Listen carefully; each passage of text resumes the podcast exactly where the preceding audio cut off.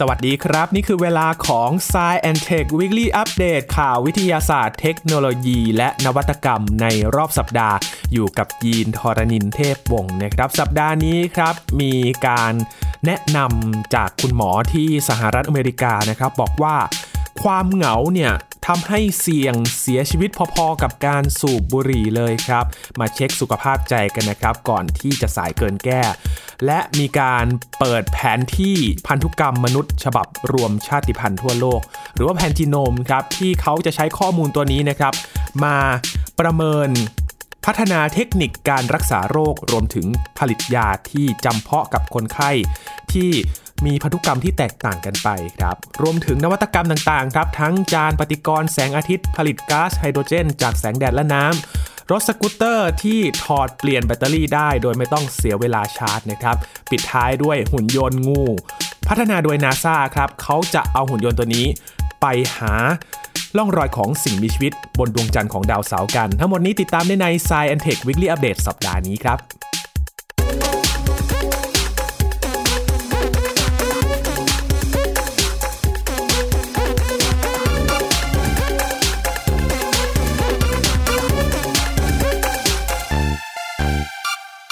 ก่อนที่จะไป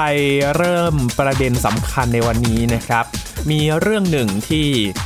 น่าสนใจไม่แพ้กันครับเพราะว่าองค์การอนามัยโลกหรือว่า WHO นะครับเพิ่งจะประกาศเมื่อสัปดาห์ที่ผ่านมานี่เองครับแถลงว่าการระบาดของโควิด -19 ไม่ถูกจัดว่าเป็นสถานการณ์ฉุกเฉินทางสาธารณสุขอีกต่อไปหรือว่าแพนเดมิกที่เราอยู่กับมันมานานหลายปีแล้วนะครับถ้ารวมๆแล้วเป็นเวลากว่า3ปีแล้วนะครับที่องค์การอนามัยโลกประกาศว่าการระบาดของโคโรนาไวรัสสายพันธุ์ใหม่เนี่ยก่อนที่เราจะเรียกว่าโควิดเนี่ยมันเป็นวิกฤตด้านสาธารณสุขระหว่างประเทศเลยเรียกว่าการระบาดครั้งใหญ่หรือว่าแพนเดมิกซึ่งนานๆจะเกิดขึ้นทีแล้วก็มีความสูญเสียมากเลยนะครับช่วงนั้นนี่สร้างความกังวลความหวาดกลัวและก็ก่อให้เกิดการโจมตีกันไปกันมาถึงต้นเหตุของการแพร่ระบาดของไวรัสนะครับว่าประเทศนี้เป็นต้นตอมาจากตรงนี้ตั้งใจจะมาทำจากห้องแลบหรือเปล่าก็สร้างความขัดแย้งต่างๆกันไประหว่างนั้นทุกประเทศก็ต้องรับมือการระบาดนะครับมีการล็อกดาวน์เดินทางออกนอกประเทศไม่ได้เศรษฐกิจก็ย่ำแย่จากผลกระทบที่ผู้คนไม่ได้เคลื่อนไหวขับเคลื่อนเศรษฐกิจกันนะครับตอนนี้เจ้าหน้าที่ของ WHO บอกว่าสิ้นสุดลงแล้วสำหรับสถานการณ์ฉุกเฉินทางสาธารณสุขนะครับแต่แม้ห่วงเวลานั้นจะจบลงการระบาดใหญ่ก็ยังมีอยู่นะครับทาง WHO บอกว่าตอนนี้ก็มีการเพิ่มขึ้นของผู้ติดเชื้ออยู่ในแถบเอเชียตะวันออกเฉียงใต้รวมถึงไทยด้วยนะครับทางตะวันออกกลางและคนจำนวนหลายพันคนก็ยังคงเสียชีวิตจากโรคนี้อยู่ทุกๆสัปดาห์นอกจากนั้นแล้วก็ยังมีคนเป็นล้านเลยนะครับที่ป่วยเรื้อรังจากผลของโควิด -19 ที่เราพูดกันมากขึ้นนั่นก็คือลองโควิดถึงแม้ว่าจะหายจากการติดเชื้อแล้วยังมีอาการหลงเหลืออยู่ทั้งไอทั้งรู้สึกว่ามีความผิดปกติทางด้านสุขภาพนะครับจะต้องไปปรึกษาคุณหมอเพิ่มเติมถึงผลกระทบที่เกิดขึ้นและแนวทางการรักษาต่อไปทางผู้อำนวยการใหญ่ของ WHO ครับเทดรอสอัดฮานอมเกเบรเยซุสบอกว่าเขารู้สึกถึงความหวังอันยิ่งใหญ่นะครับที่จะประกาศว่าสถานการณ์การระบาดของโควิด -19 ที่เป็นภัยฉุกเฉินด้านสาธารณสุขโลกได้จบลงแล้วแต่นั่นไม่ได้หมายความว่าโควิด -19 จะไม่ได้เป็นภัยคุกคามทางสาธารณสุขของโลกอีกต่อไปแล้วนะครับก็ยังคงอยู่และยังคงต้องเฝ้าระวังหากว่าเกิดโควิดสายพันธุ์ใหม่ขึ้นมาที่มันเป็นอันตรายต่อสถานการณ์การระบาดของโรคนี้นะครับทางผู้อำนวยการใหญ่ขององค์การอนามัยโลกก็ยังบอกด้วยนะครับว่าประเทศส่วนใหญ่ตอนนี้ก็ให้ประชาชนนั้นกลับมาใช้ชีวิตเช่นเดียวกับช่วงก่อนระบาดแล้วครับและโดยรวมทิศทางของสถิติการระบาดก็อยู่ในช่วงขาลงตั้งแต่องค์การอนามัยโลกประกาศให้โควิดเป็นสถานการณ์วิกฤตระดับนานาชาติเมื่อวันที่30 มกราคม ปี 2020 นะครับ คาดว่ามีคนติดโควิดทั่วโลกแล้ว764ล้านคนครับส่วนผู้ที่ได้รับวัคซีนอย่างน้อย1โดสอยู่ที่ 5,000 ล้านคนและจากข้อมูลการระบาดนะครับก็พบว่าสหรัฐอเมริกาเป็นประเทศที่มีผู้เสียชีวิตมากที่สุดในโลกอยู่ที่มากกว่า1ล้านรายด้วยกันครับและอีกหนึ่งผลพวงจากโควิด -19 นะครับทำให้มีความเสี่ยงเรื่องของความเหงาขึ้นมาเรื่องนี้ไม่ใช่เรื่องเล่นๆนะครับทางแพทย์ใหญ่ของสหรัฐอเมริกาออกมาแถลงเลยครับคุณหมอวิเวกเมอร์ที่ครับเป็นนายแพทย์ใหญ่ของสหรัฐอเมริกานะครับที่เป็นที่ปรึกษาด้านสาธารณสุขให้กับรัฐบาลสหรัฐนะครับได้บอกระหว่างการแถลงเกี่ยวกับโรคระบาดใหญ่ครั้งล่าสุดนะครับบอกว่าความอ้างว้างโดดเดี่ยวที่แพร่หลายในสหรัฐนะครับเขายกเคสเพราะว่าเก็บข้อมูลที่นั่นส่งผลให้เกิดความเสี่ยงต่อสุขภาพพอๆกับการสูบบุหรี่วันละ12มวนเลยครับและยังเป็นเหตุให้อุตสาหกรรมด้านสุขภาพเสียหายปีละหลายพันล้านดอลลาร์สหรัฐอีกด้วยคุณหมอเมอร์ที่บอกว่าราวครึ่งหนึ่งของผู้ใหญ่ในสหรัฐบอกว่ารู้สึกอ้างว้างก็ทราบกันดีนะครับว่าความอ้างว้างโดดเดี่ยวเป็นความรู้สึกที่ใครหลายๆคนก็ต้องเคยเป็นมาก่อนเหมือนกับความหิวความกระหายน้ำเป็นความรู้สึกที่ร่างกายส่งถึงเราเมื่อสิ่งที่จำเป็นต่อความอยู่รอดขาดหายไปผู้คนหลายล้านคนในสหรัฐตอนนี้ก็กำลังดิ้นรนอยู่ในเงามืดครับซึ่งคุณหมอบอกว่าเป็นสิ่งที่ไม่ถูกต้องนะครับและนั่นก็เป็นเหตุผลที่จะต้องให้ข้อแนะนำเพื่อให้ความช่วยเหลือในสิ่งที่หลายๆคนกำลังประสบอยู่โดยการแถลงนี้ก็มีเป้าหมายเพื่อที่จะสร้างความตระหนักรู้เกี่ยวกับความเหงานะครับและงานวิจัยก็แสดงให้เห็นว่าชาวอเมริกันมีส่วนร่วมกับสถานประกอบพิธีทางศาสนาอย่างเช่นโบสถ์นะครับศาสนาคริสต์ส่วนใหญ่ในสหรัฐอเมริกาจะนับถือศาสนาคริสต์กันองค์กรชุมชนต่างๆแล้วแม้แต่สมาชิกในครอบครัวเองก็มีส่วนร่วมกันน้อยลงครับในช่วงไม่กี่10ปีที่ผ่านมานี้นะครับมีรายงานว่าความรู้สึกอ้างว้างโดดเดี่ยวมีเพิ่มขึ้นอย่างต่อเนื่องครับขณะที่จำนวนครอบครัวแบบเดี่ยวก็เพิ่มขึ้น2เท่าในช่วง60ปีที่ผ่านมานั่นก็หมายถึงว่าในครอบครัวก็มีจำนวนสมาชิกที่น้อยลงนะครับการปฏิสัมพันธ์ต่างๆก็น้อยลงด้วยจากเดิมที่เคยมีครอบครัวใหญ่มีผู้คนมากมายคอยพูดคุยต่างวัยหรือว่าวัยเดียวกันมีมากมายเลยจะมาแลกเปลี่ยนต่างๆกันก็มีน้อยลงด้วยครับและวิกฤตนี้ก็ยิ่งเลวร้ายลงไปอีกครับเมื่อโควิด -19 เข้ามา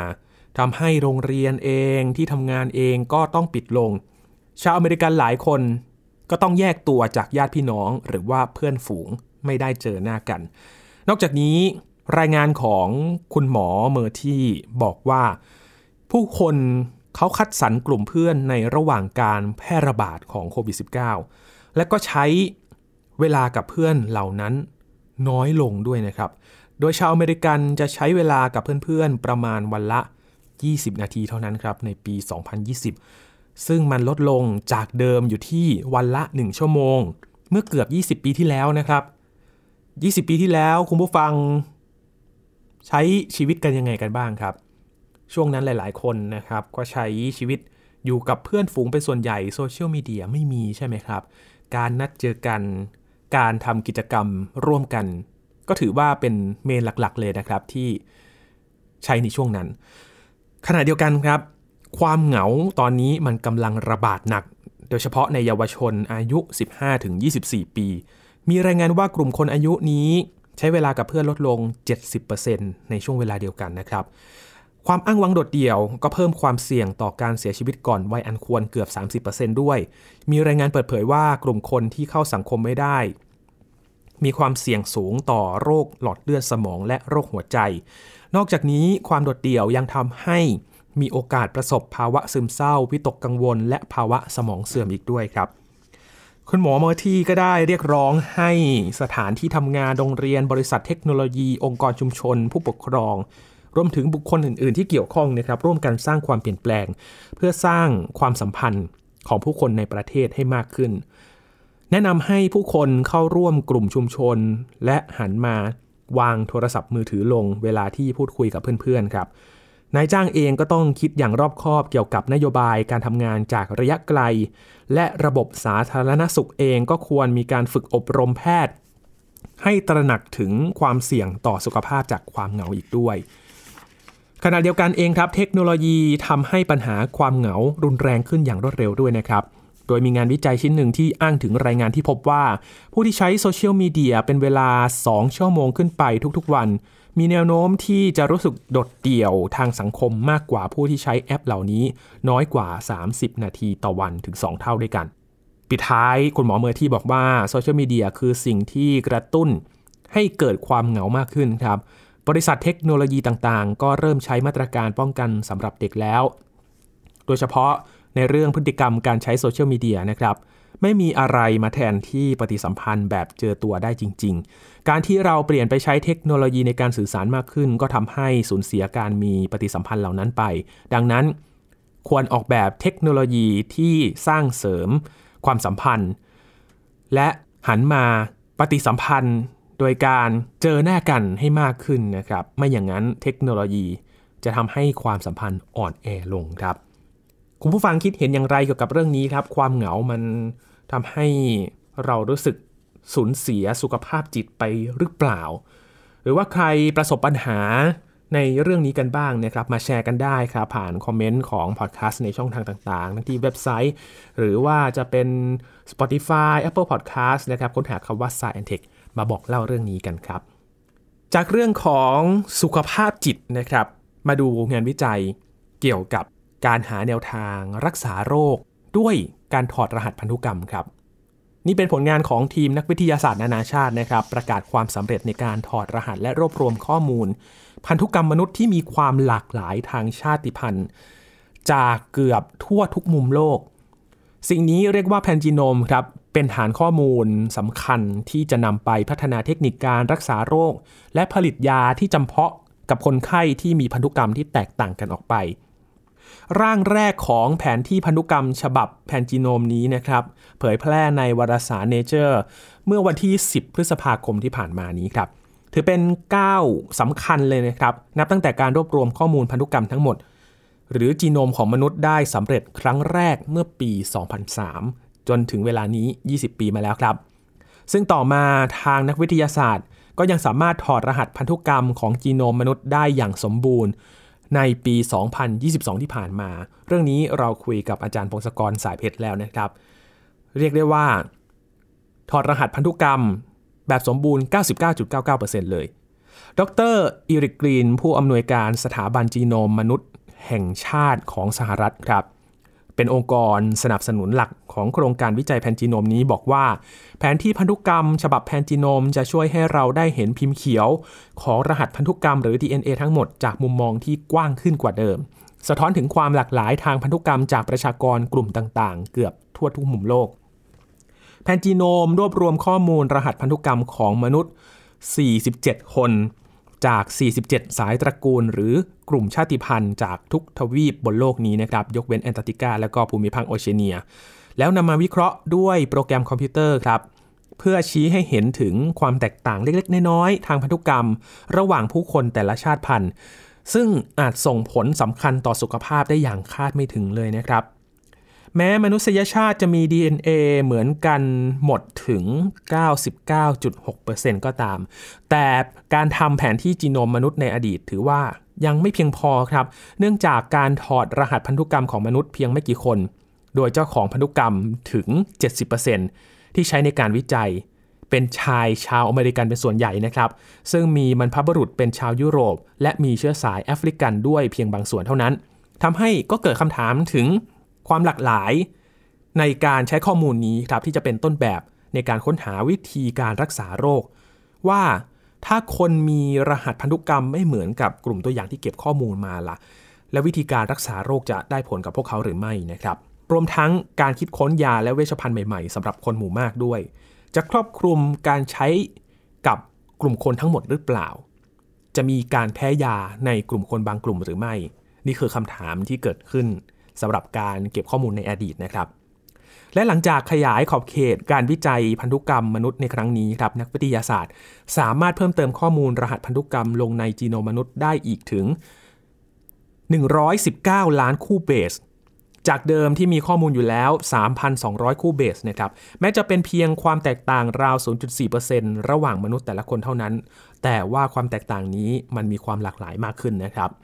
ในอนาคตเองทีมวิจัยหวังว่าจะสามารถถอดรหัสพันธุกรรมมนุษย์แบบแพนจีโนมได้เพิ่มขึ้นอีกคาดว่าจะรวมผู้คนหลากหลายชาติพันธุ์เข้ามาในการวิจัยได้มากถึง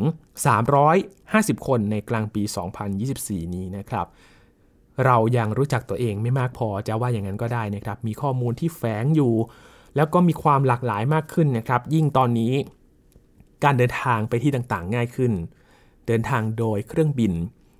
หรือว่าบางคนไปพบเจอกันกับผู้คนชาวต่างชาตินะครับเราจะเห็นว่ามีลูกครึ่ง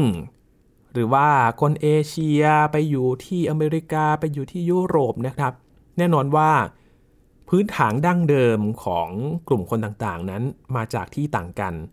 และพอเกิดการไปอยู่ด้วยกันและก็มีความหลากหลายมากขึ้นการพัฒนาวิธีการรักษาโรคก็ต้องครอบคลุมกลุ่มคนทุกชาติพันธุ์เลยนะครับจากการหาเรื่องเกี่ยวกับร่างกายหาข้อมูลต่างๆเพื่อมาช่วยดูแลรักษาเรานะครับมาดูนวัตกรรมกันบ้างครับวันนี้เนี่ยมีนวัตกรรมทั้งพลังงานสะอาดแล้วก็หุ่นยนต์ที่จะไปช่วยหาข้อมูลจากต่างดาวมาฝากกันครับเริ่มกันที่จานปฏิกรณ์แสงอาทิตย์ครับที่เขาจะมาผลิตก๊าซไฮโดรเจนจากแสงแดดและน้ำนะครับพูดถึงไฮโดรเจนครับเป็นอีกหนึ่งพลังงานหมุนเวียนที่สะอาดและลดการปล่อยมลพิษนะครับการผลิตไฮโดรเจนให้มีประสิทธิภาพสูงนั้นต้องใช้น้ำเป็นวัตถุดิบหลักครับและใช้พลังงานแสงอาทิตย์เป็นตัวทำความร้อนที่ทำให้น้ำเดือดและระเหยกลายเป็นก๊าซไฮโดรเจน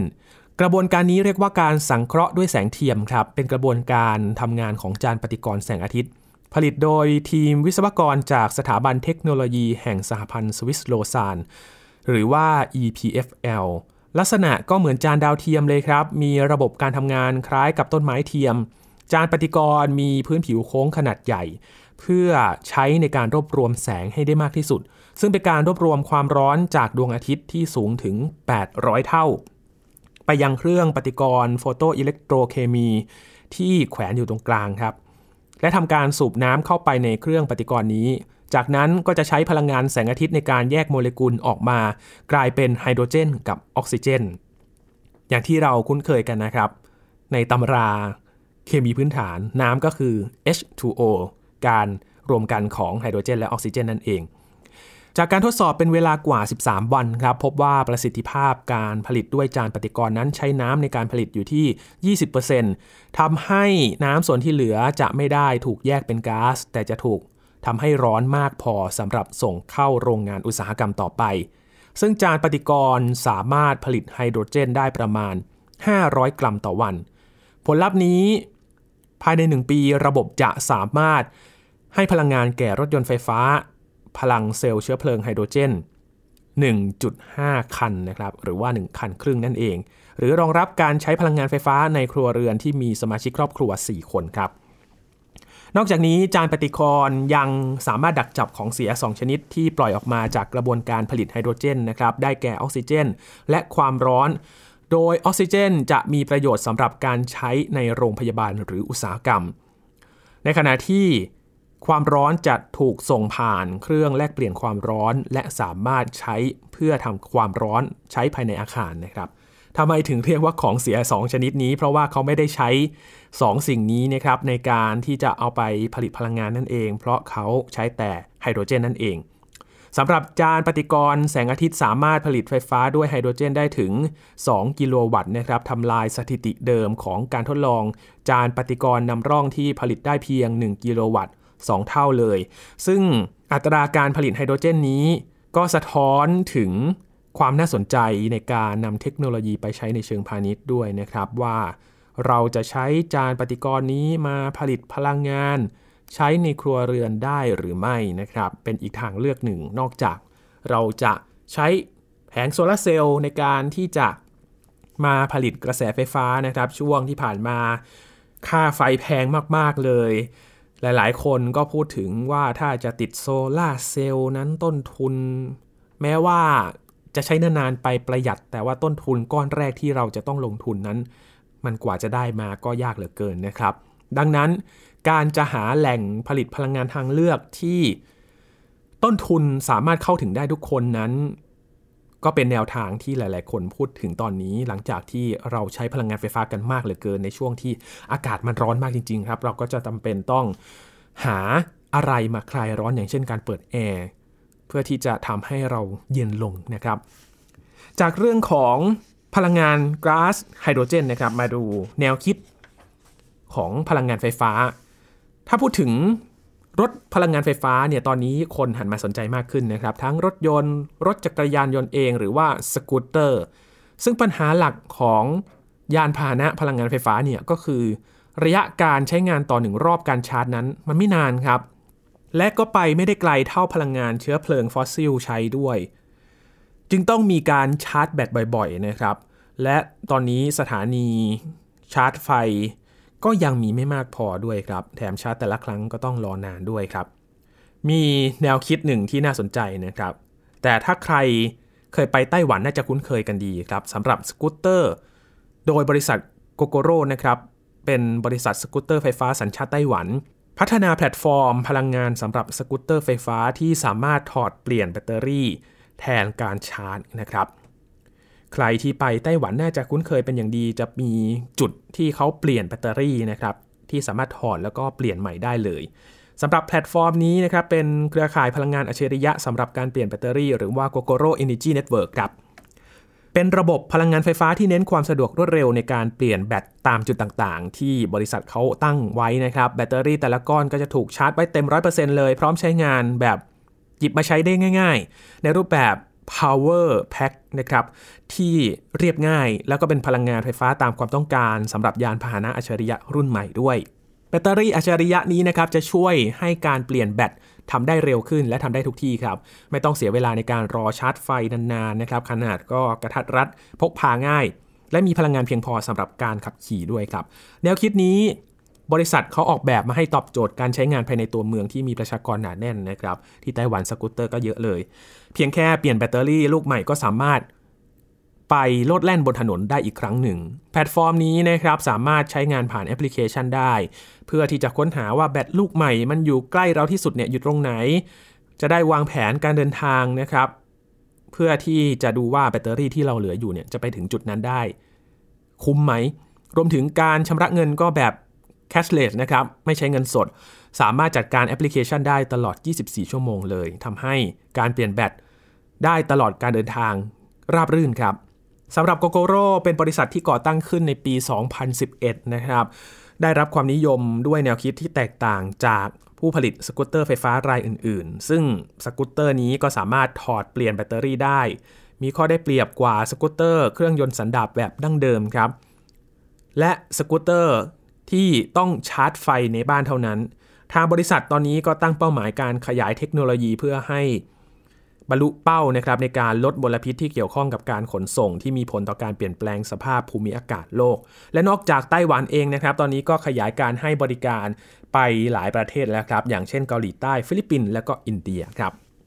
ปิดท้ายวันนี้ครับพาไปดูผลงานของ NASA กันหน่อยครับกำลังทดลองหุ่นยนต์ที่เขาวางแผนจะใช้หุ่นยนต์ตัวนี้นะครับไปสำรวจหาร่องรอยสิ่งมีชีวิตบนดวงจันทร์ของดาวเสาร์ครับถ้าพูดถึงการสำรวจอวกาศนะครับคุณผู้ฟัง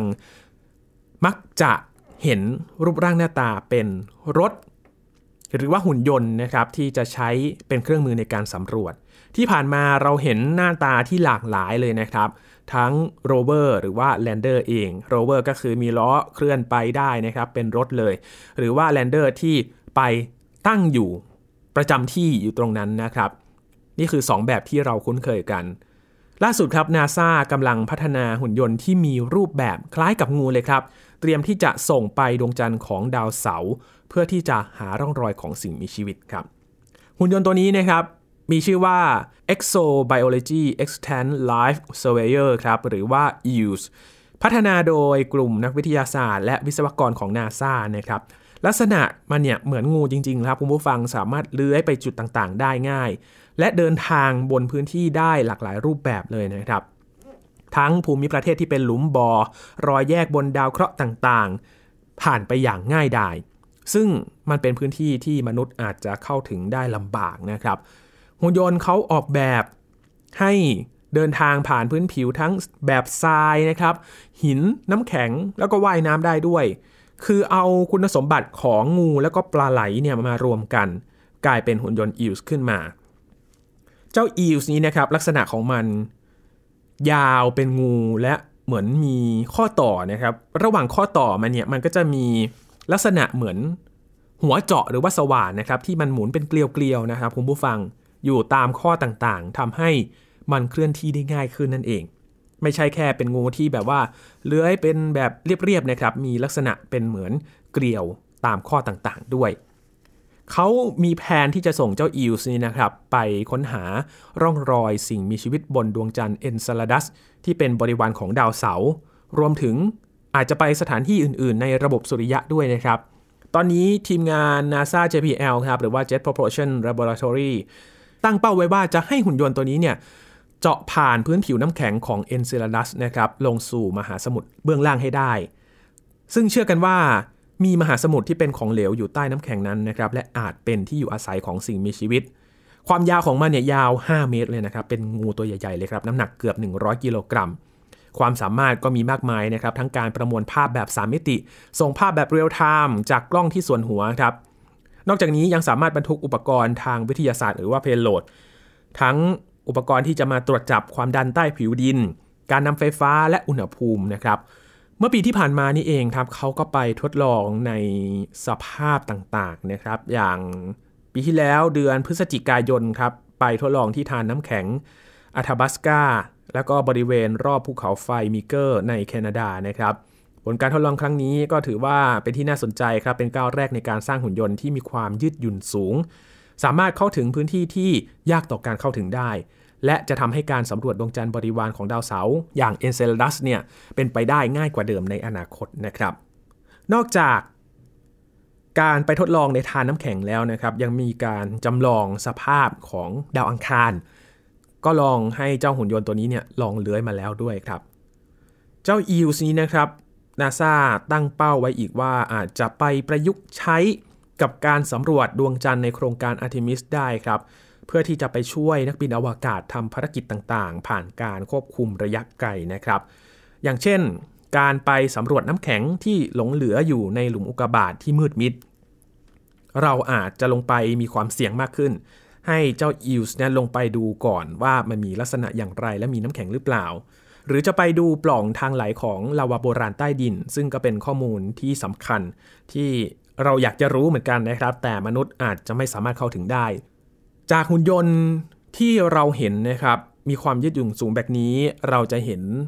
ในหุ่นยนต์กู้ภัยที่จะไปช่วยเหลือในซากปรักหักพังนะครับในช่วงแผ่นดินไหวหรือมีพายุเข้าไปตรวจสอบผู้รอดชีวิตตามซากปรักหักพังต่างๆนะครับตอนนี้รูปแบบนี้เนี่ยมันถอดออกมาสู่การพัฒนาหุ่นยนต์ที่จะไปเดินเคลื่อนที่ในสภาพพื้นผิวดาวดวงอื่นในทุกรูปแบบเลยนะครับที่สามารถทำได้ถือว่านี่เป็นการทลายขีดจำกัดครับของมนุษย์ที่แม้จะไม่สามารถไปได้ด้วยตนเองนะครับแต่ก็นำองค์ความรู้ด้านวิทยาศาสตร์และเทคโนโลยีไปช่วยหาคำตอบของปริศนาที่เกิดขึ้นบนดาวต่างๆในจักรวาลนี้นะครับแน่นอนว่าถ้าเราจะไปดาวบริวารของดาวเสาร์นะครับอย่างเอนเซลาดัสเนี่ยจะให้คนไปก็น่าจะลำบากหน่อยนะครับเพราะไกลและเสี่ยงมากๆเลยแม้แต่ดาวอังคารเองเราก็ต้องวางแผนอย่างรอบคอบนะครับดังนั้นการใช้หุ่นยนต์ไปดูลาดเหลาก่อนก็ถือว่าเป็นเรื่องที่ดีและเผื่อจะมีข้อมูลที่น่าสนใจมันมีทั้งถ้าเจอก็จะเป็นสิ่งที่ดีครับแต่ถ้าไม่เจออย่างน้อยหุ่นยนต์ก็ได้ไปเห็นมาก่อนแล้วว่าอาจจะไม่มีข้อมูลที่สำคัญนั้นเราอาจจะไม่จำเป็นไปหาเป้าหมายใหม่ก็ได้นะครับนี่คือความคืบหน้าล่าสุดของการพัฒนาหุ่นยนต์ของ NASA ครับและในวงการอวกาศที่เราได้เห็นหุ่นยนต์หลากหลายมากขึ้นทั้งหมดนี้คือข่าวที่เรามาฝากกันใน Science Tech Weekly Update สัปดาห์นี้นะครับคุณผู้ฟังติดตามรายการของเรากันได้ที่ www.thaipbspodcast.com ครับรวมถึงพอดแคสต์ช่องทางต่างๆที่คุณกำลังรับฟังเราอยู่อัปเดตเรื่องวิทยาศาสตร์เทคโนโลยีและนวัตกรรมกับเราได้ที่นี่ทุก ทุกที่ทุกเวลากับไทย PBS Podcast นะครับช่วงนี้ยีนทรณินเทพวงศ์ขอบพระคุณสำหรับการติดตามรับฟังนะครับลาไปแล้วครับสวัสดีครับ